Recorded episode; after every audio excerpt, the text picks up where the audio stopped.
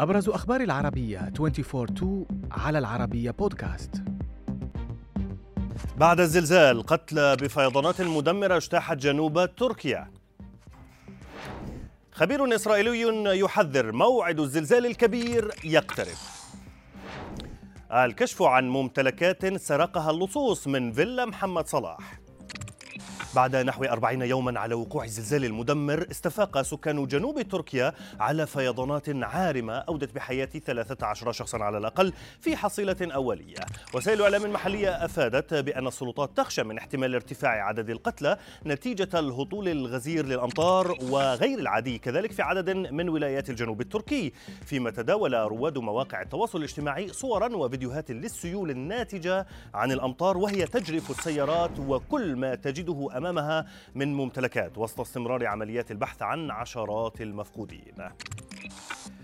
ونبقى في الأخبار المتعلقة بالكوارث الطبيعية إذ حذر خبير إسرائيلي كبير من عدم قدرة الحكومة والسلطات المحلية على الاستعداد للزلزال الكبير المنتظر أن يضرب المنطقة في الأشهر المقبلة. الخبير واسمه متنياهو إنجلمان أوضح في تقرير له أنه ورغم التحذيرات السابقة فإن وزارة الإعمار والإسكان الإسرائيلية لم تكمل دمج نحو 1100 مبنى تتطلب تدخلا فوريا على وجه التحديد في المدن الأكثر عرضة لخطر الزلزال خوفا من انهيارها مشيرا إلى أن إسرائيل تقع بالقرب من الشق السوري الإفريقي وبالتالي فإن خطر حدوث زلزال كبير يزداد كل عام على حد قوله وإلى مصر هذه المرة حيث نجحت الأجهزة الأمنية في القبض على مرتكبي واقعة سرقة فيلا اللاعب محمد صلاح في أحد التجمعات السكنية بالقاهرة الجديدة وإعادة المسروقات.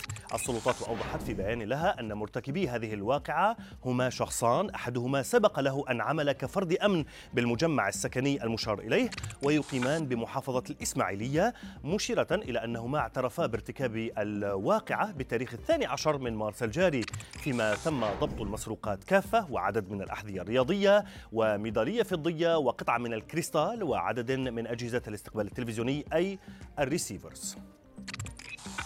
في عالم التكنولوجيا كشفت شركة جوجل مجموعة من أدوات الذكاء الاصطناعي لخدماتها للبريد الإلكتروني والبرمجيات التعاونية والسحابية ضمن خطة اعتبرت منافسة لبرنامج تشات جي بي تي الشهير.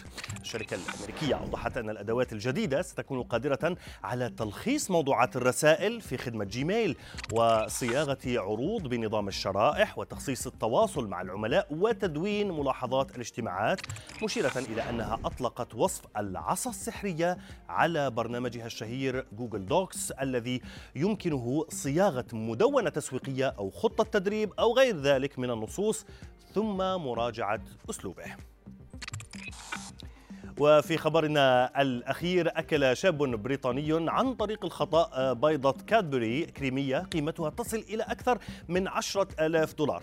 صحيفة The Independent البريطانية أوضحت أن الشاب تناول هدية عيد الفصح في شاحنته عندما شعر بالجوع مشيرة إلى أنه لم يلاحظ اختلافا في الطعام لأنه كان جائعا فيما كانت الشركة المصنعة قد أطلقت مسابقة البيضة الكريمية عبر إخفاء 280 بيضة شوكولا نصفها أبيض ونصفها حليب في متاجر المملكة المتحدة والزبائن الذين يشترون واحدة أو بيضة واحدة من هذا البيض يفوزون بجائزة قدرها عشرة آلاف دولار.